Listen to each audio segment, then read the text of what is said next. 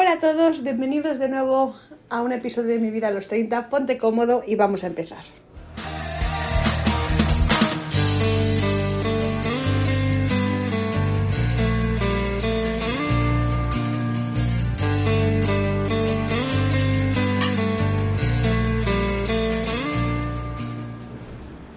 ¿Qué tal? ¿Cómo estáis? Ya estoy en, en España, ya estoy en mi casa en Zamora. Ya tuvimos la boda, que me lo he pasado muy bien. Y hoy, en este episodio, que ya sé que llevo una semana sin subir, eh, porque ha sido muy caótico todo, eh, muchos viajes, muchos días trabajando seguidos. Hoy tengo una invitada muy especial conmigo, que es mi hermana Marta. Bienvenida, hermanita España. ¿Qué tal? Fenomenal, encantada de que esté mi hermana conmigo. Hoy de lo que vamos a hablar Marta y yo es como vengo de viaje, pues de viajes, porque Marta ha viajado por bastantes países y nos va a contar sus anécdotas mientras viajaba. ¿En cuántos países has estado? Pues unos 15 o así, pero con República Dominicana que habré hecho unos 20 viajes, más o menos. Porque el marido de Marta, mi cuñado, es dominicano, entonces pues tienen que ir a visitar a la familia. Entonces, ¿qué, qué es cómo lo hacéis? Un año a República Dominicana y otro año y otro viajáis. año, eso es, a otro país. Viajáis vosotros, ya a otro lado. Y. mm, Bueno, Pero pues- luego ya cuando nacieron los niños, pues ya era a República Dominicana siempre. Sí, bueno, pero con los niños nacidos habéis, habéis viajado. Hemos viajado, sí, sí, sí, hemos viajado. no mucho. No mucho. Luego mucho ahora la pandemia. La Ah, pandemia nos ¿Habéis cancelado. Con la pandemia algún, algún viaje que, que tuvierais pensado, aparte de República Dominicana, digo? No, no porque era César el primero que tenía, que se, que se anuló, que se, mi hijo, el pequeño, que iba a ¿El verte mayor? a ti. El mayor. ¡No que solo tienes dos! Porque si no, madre Claro, porque mía. tengo un niño pequeño y una niña pequeña. es mi niño el pequeño. Y el mayor.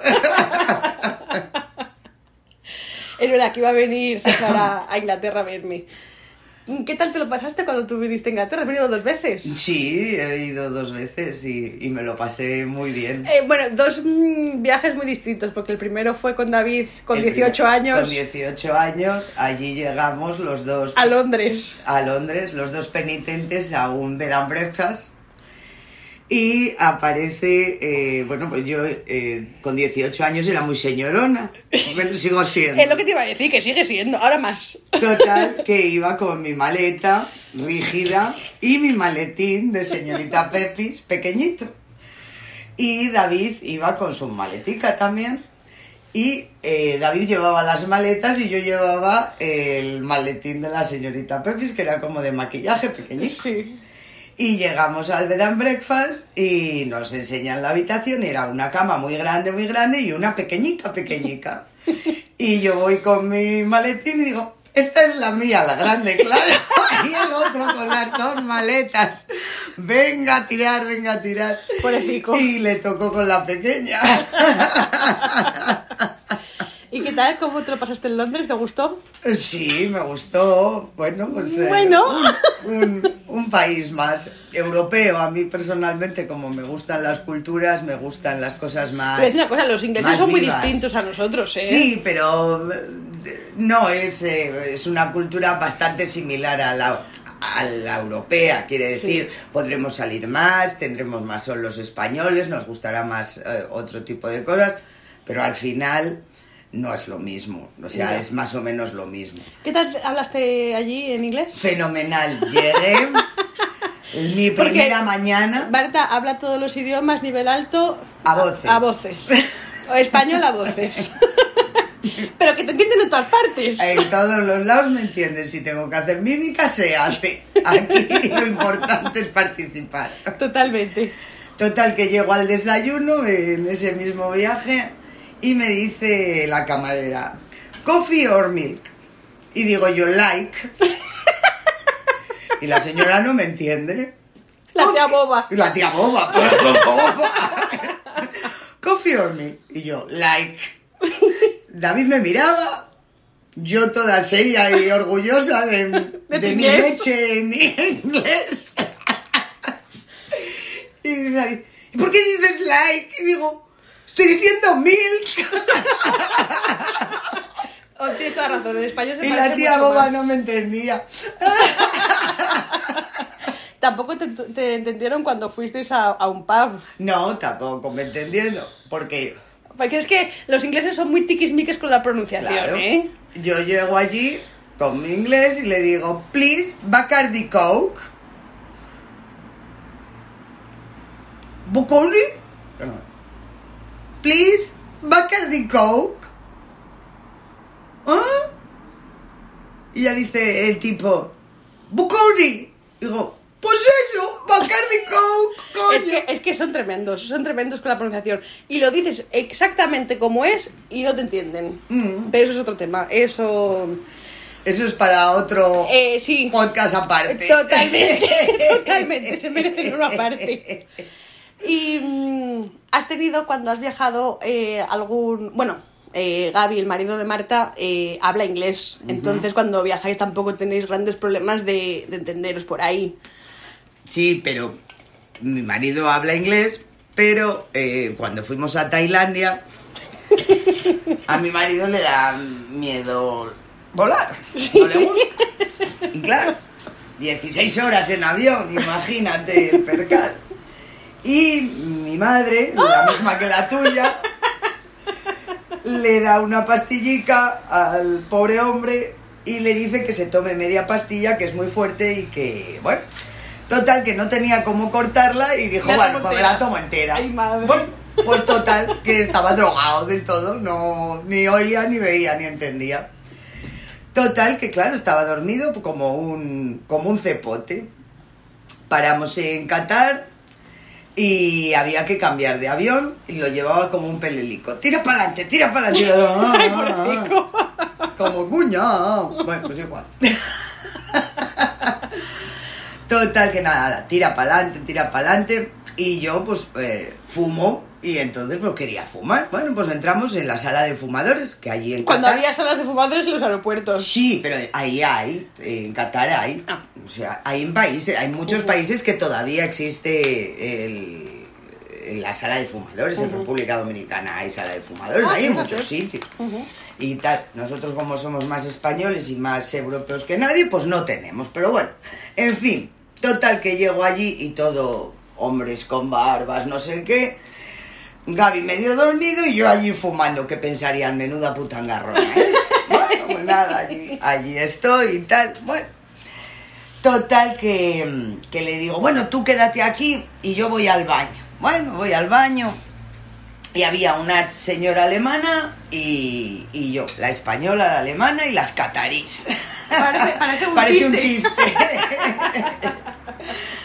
Total que llega, llega la catarí y se nos cuela a las dos Hombre, claro, penitentas. porque era de allí, Porque era era de allí, era autóctona y a la pa'lante. Bueno, llega una segunda y se nos cuela.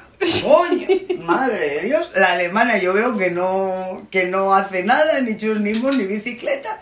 Oye, pues las alemanas, te quiero decir, con lo, con lo pero una señora mayor son. y tal, pero no, no, allí estábamos las dos Ay, penitentes no esperando y aguantando mía. churra. Bueno, total, que en esto ya me viene la tercera y digo, no, hombre, la tercera que se me cuele, no. Y entonces la agarro para atrás y le digo, no se preocupe usted, que mi marido también tiene petróleo. Y la tiré para atrás y entré para adelante al baño.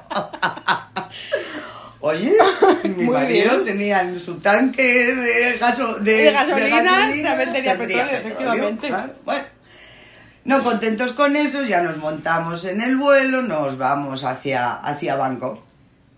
Y nos dan lo de las aduanas para que rellenes los datos y no sé qué, y todo viene en inglés. Y mi inglés es limitado. Eh, total, que pone profesión. Digo, uy, madre, ¿y ¿cómo pongo yo las profesión? Y tal, digo, "Te- tendera soy yo, o sea, que yo qué sé. Total, que digo, bueno, yo lo único que sé es doctor y teacher. Pues doctor para mi marido y teacher para mí. Venga, pues tira para adelante. Allí lo fui, lo escribo, escribo el número de pasaporte, ta, ta, ta, ta, ta, firmo y ya está. Vale. Llegamos a Tailandia y, le, y, Gaby todavía estaba un poquito atolondrinado. Y, y llegamos allí y le dice el, el señor de la aduana a Gaby, hello, doctor. Y me dice, ¿por qué me llama doctor? Digo, tú tira para adelante, que aquí eres doctor Y hasta todo- que y volvamos para que sí. España. Pero más que no le pasa nada, nada, na- No, nada no, no, a no, nadie en el pasó vuelo. nada, ni nada. Si no, Si no- hubieran llamado a Gaby por cinco mío. Pues de tetas, que era... Que, Es que que él solo opera tetas. Totalmente.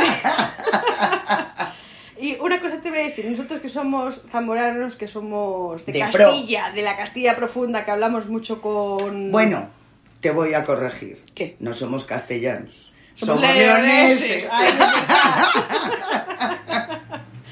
que hablamos mucho con... Hacemos mucho dichos. Es, muy normal eh, que, entre nosotros. ¿Qué te pasó cuando fuiste a República Dominicana? No, no le dijiste a alguien en las maletas, no recuerdo bien, que dijiste, me estoy tratando como puta por rastrojo. No, eso fue en Gambia. Ah, fue en Gambia. Fue en Gambia. Pero, Cuando- ¿cómo- pero fue con una gambiana. No, con una francesa. Ah, con una francesa. Cuando llegamos a Gambia, pues nos perdieron las maletas, no teníamos maletas. Y entonces yo quería poner la reclamación en el aeropuerto, pero como era un viaje de estos como concertados, pues venía un autobús a recogerte para llevarte al hotel. Sí. Pero la señora que era la guía o lo que fuera aquella señora, eh, pues eh, era francesa, no era española, porque había muy poquitos viajes, eh, quiere decir, había un vuelo a la semana o algo así en verano, no me acuerdo bien. Total que la señora va allí y me dice que me dé prisa, pues tú imagínate, un- eh, yo, o sea, intentando poner una reclamación en inglés porque no hablan español.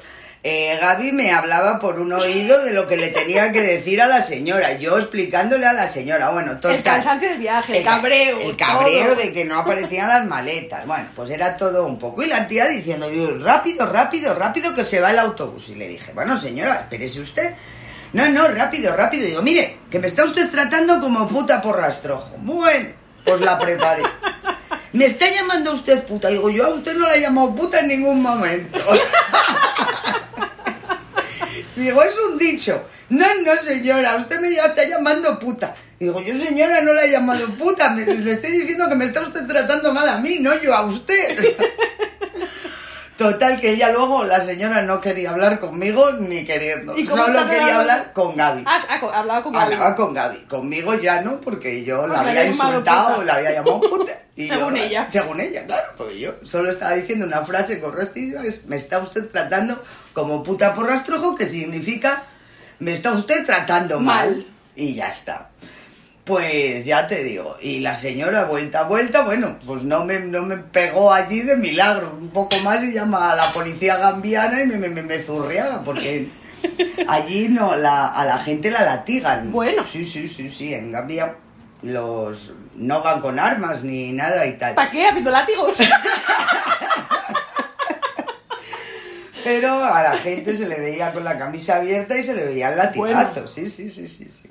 Pero así por la calle como en, la- en la Edad Media No, quedaban. yo entiendo que los llevarán a la comisaría y ahí es donde les zurriagan. ¿Has Yo hecho no esto? lo vi en No, momento. confiesa. Ahí le has dado, más o menos algo así. Madre de hecho, mía. en Gambia, que perdimos eh, el- el- la mochila Sí. con 200 euros, que 200 euros es pues el sueldo del año entero, casi Claro. para un gambiano y tal.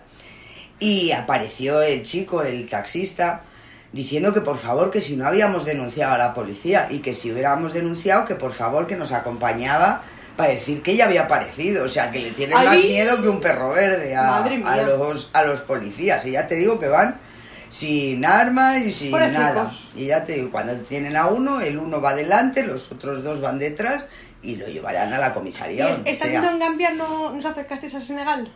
No, no nos acercamos a Senegal, pero nos acercamos a un sitio que nos metimos en medio de la selva con un taxi Mercedes que con una manilla se bajaba en todas las ventanillas y tal.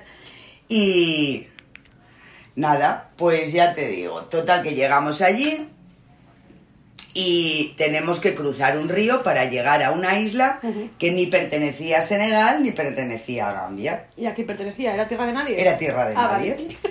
Total que llegamos allí y nos viene un señor barquero con una canoa de, de estas de madera, piojona del todo, que hay que meterse a la mitad del río para montarte y te, y te lleva a la isla. Bueno, pues llegamos a la isla y tal, había una plantación de marihuana enorme, Bueno. enorme, enorme.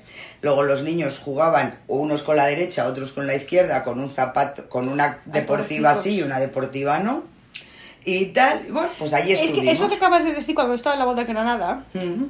en la mesa en la que estaba, estaban unas chicas, claro, pues ya que estaban hasta las narices de los tacones y se querían cambiar. Y decía una que no sabía si le iban los zapatos o no. Y dice la otra, dice, no te preocupes, si no ponemos una tú en el pie derecho y otra yo en el izquierdo. Y vamos cambiando. Y ya está.